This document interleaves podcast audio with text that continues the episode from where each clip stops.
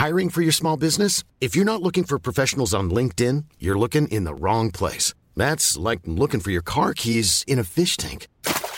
LinkedIn helps you hire professionals you can't find anywhere else, even those who aren't actively searching for a new job but might be open to the perfect role. In a given month, over 70% of LinkedIn users don't even visit other leading job sites. So start looking in the right place. With LinkedIn, you can hire professionals like a professional. Post your free job on linkedin.com slash people today.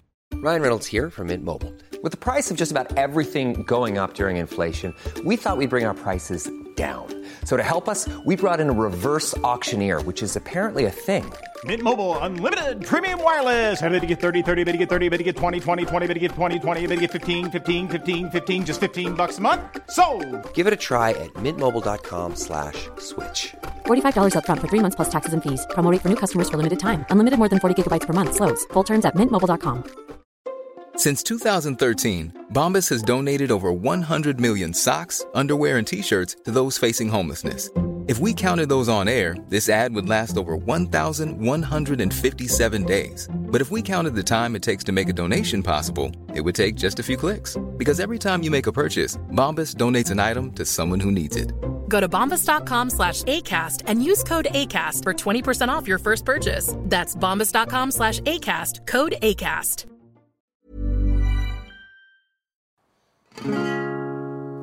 You're tuned to the Steve Donahue Show on CPL Radio, your one stop daily source for Steve's take on the world of books.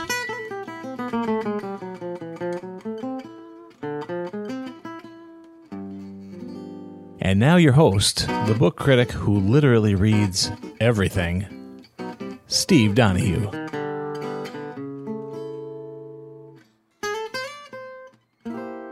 Greetings, fellow patrons of the Cedarburg Public Library, and welcome back to the Steve Donahue Show, where we discuss bookish views, news, and reviews with wild abandon.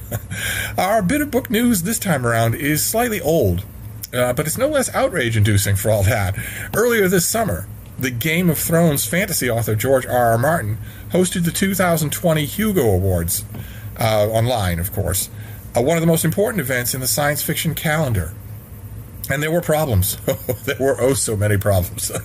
Martin mispronounced the names of many of the nominees and winners, and he spent time windily reminiscing about a couple of towering figures in the SF world who, unbeknownst to Martin, had already been, like, totally canceled uh, by the social justice virtue signal mob.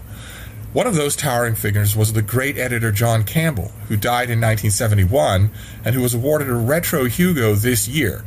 Um, the Hugos didn't exist when Campbell was in his prime, and these authors do love their time travel. uh, he was awarded the given the award for his genre-shaping stint as editor of Astounding Stories, during which he discovered, encouraged, shaped, and published, and let's not forget paid, dozens of the authors who went on to create the world of science fiction that we know today. The Hugos honored this gigantic achievement by renaming an award after Campbell. That is, until author Jeanette, Ni- Jeannette Ng spoke at last year's Hugo and railed against Campbell's racism right before uncorking some of her own, pointing out that, quote, through his editorial control of astounding science fiction, he is responsible for setting a tone of science fiction that still haunts the genre to this day stale, sterile, male, white. Uh, not only did the Hugo people, in knee quivering terror at being hashtagged on Twitter, quickly rename the award, it's now called the Astounding Award. But they actually gave Ng a Hugo this year for her, her unhinged, foul mouthed, and profoundly entitled speech last year, condemning one of the founders of her genre and the man most responsible for the fact that she currently gets paid more than a nickel a word. It need hardly be said that George R. R. Martin will never be asked to MC the Hugos or any other literary award again in his lifetime. And more, with the renaming of his award and the honoring of Ng's speech with an award of its own, John Campbell has been effectively erased from the genre he did more than virtually any other editor to create. It, of course, got me thinking about Campbell, who was, you know, let's get this out of the way immediately, indeed a virulently outspoken racist. This isn't meant to validate or excuse that childishly boneheaded, stale, sterile, white male baloney, but there's no avoiding it. For all his skill at getting the best out of his incredible stable of writers, Campbell was somebody guaranteed to offend. As Alec Nevala-Lee put it in his terrific 2018 book astounding. For a man who took pride in questioning the beliefs of others, Campbell's opinions on race were horrifyingly unexamined. This raises all kinds of questions about the worth or even the possibility of separating the art from the artist, particularly since his editorial skill isn't Campbell's only claim to fame. He was also a writer. True, he was a god awful writer, but even a blind pig can find a truffle now and then, and Ooh, boy, did Campbell hit the truffle jackpot with his 1938 novella Who Goes There? A wonderfully workable story about a group of researchers in the Antarctic who uncover a derelict alien spacecraft with a surviving alien on board. Another, an otherworldly creature who can assume the appearance and memory and the very identity of any poor sap it consumes. The story was schlock dramatic gold and it's been adapted no fewer than three times for the big screen. First in 1951 with James Arness as a, uh, shall we say, less than convincing alien. Uh, then most famously in 1982 in John Carpenter's hysterically watchable movie The Thing. And then again in 2011 in a Thing prequel that approximately 14 people saw. Uh, the story's combination of paranoia and xenophobia, of zealously guarding yourself against an enemy who may be you, maps so fascinatingly onto Campbell's own psychology that it's probably no wonder it works so well as drama. I saw each one of those movies in the theater and I couldn't get enough. In fact, I was recently fascinated by the story all over again when I reread Pete Watts' science fiction short story called The Things, in which he reimagines Campbell's original tale only told from the point of view of the shape shifting alien. In Watts' story, this alien is millennia old and has led an impossibly rich existence by morphing its being in order to commune with all the life forms it encounters. And all of those life forms have shared with it one bedrock similarity. They too were essentially shapeshifters, fluid beings for whom constant biological change was synonymous with living. Only in humans does this alien encounter beings who are locked into their own bodies, imprisoned in their own cells, and it takes the alien most of the story simply to understand what it sees as a horrifying evolutionary mistake. The realization dawns most forcefully when the alien realizes why human nervous systems seem to feed up the spinal column to one particular organ.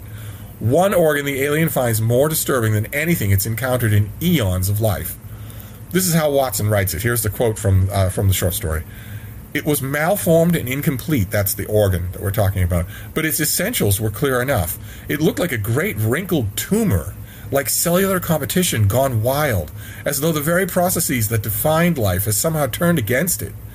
It was obscenely vascularized.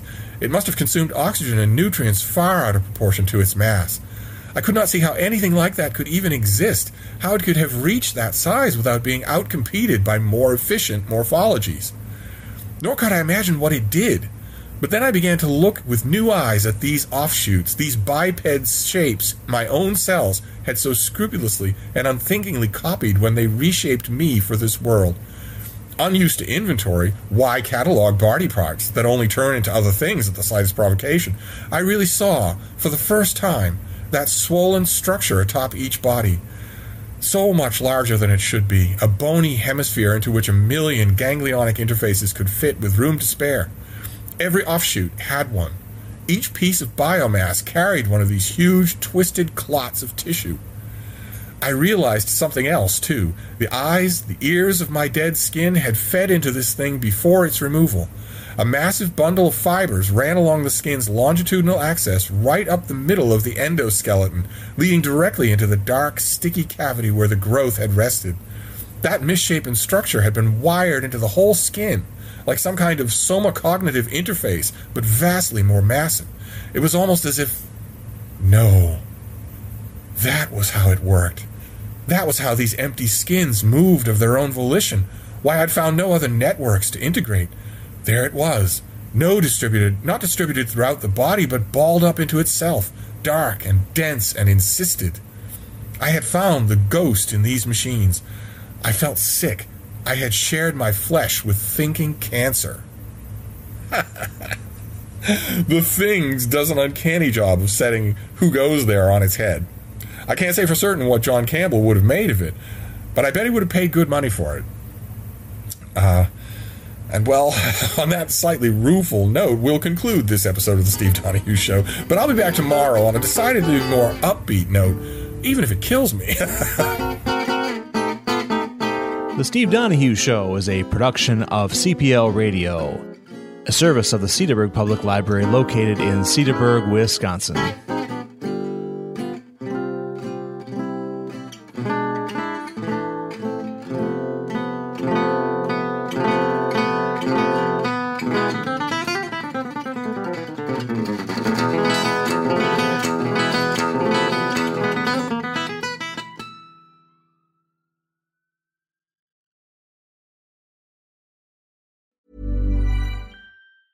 Hi, I'm Daniel, founder of Pretty Litter. Did you know cats tend to hide symptoms of sickness and pain? I learned this the hard way after losing my cat, Gingy. So I created Pretty Litter, a health monitoring litter that helps detect early signs of illness by changing colors, saving you money and potentially your cat's life. Pretty Litter is veterinarian developed, and it's the easiest way to keep tabs on your fur baby's health right at home. Go to prettylitter.com and use code ACAST for 20% off your first order and a free cat toy. Terms and conditions apply. See site for details. Planning for your next trip?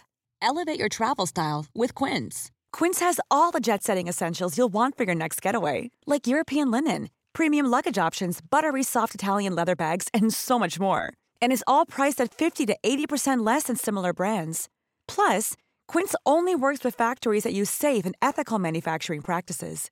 Pack your bags with high-quality essentials you'll be wearing for vacations to come with Quince. Go to quince.com slash pack for free shipping and 365-day returns.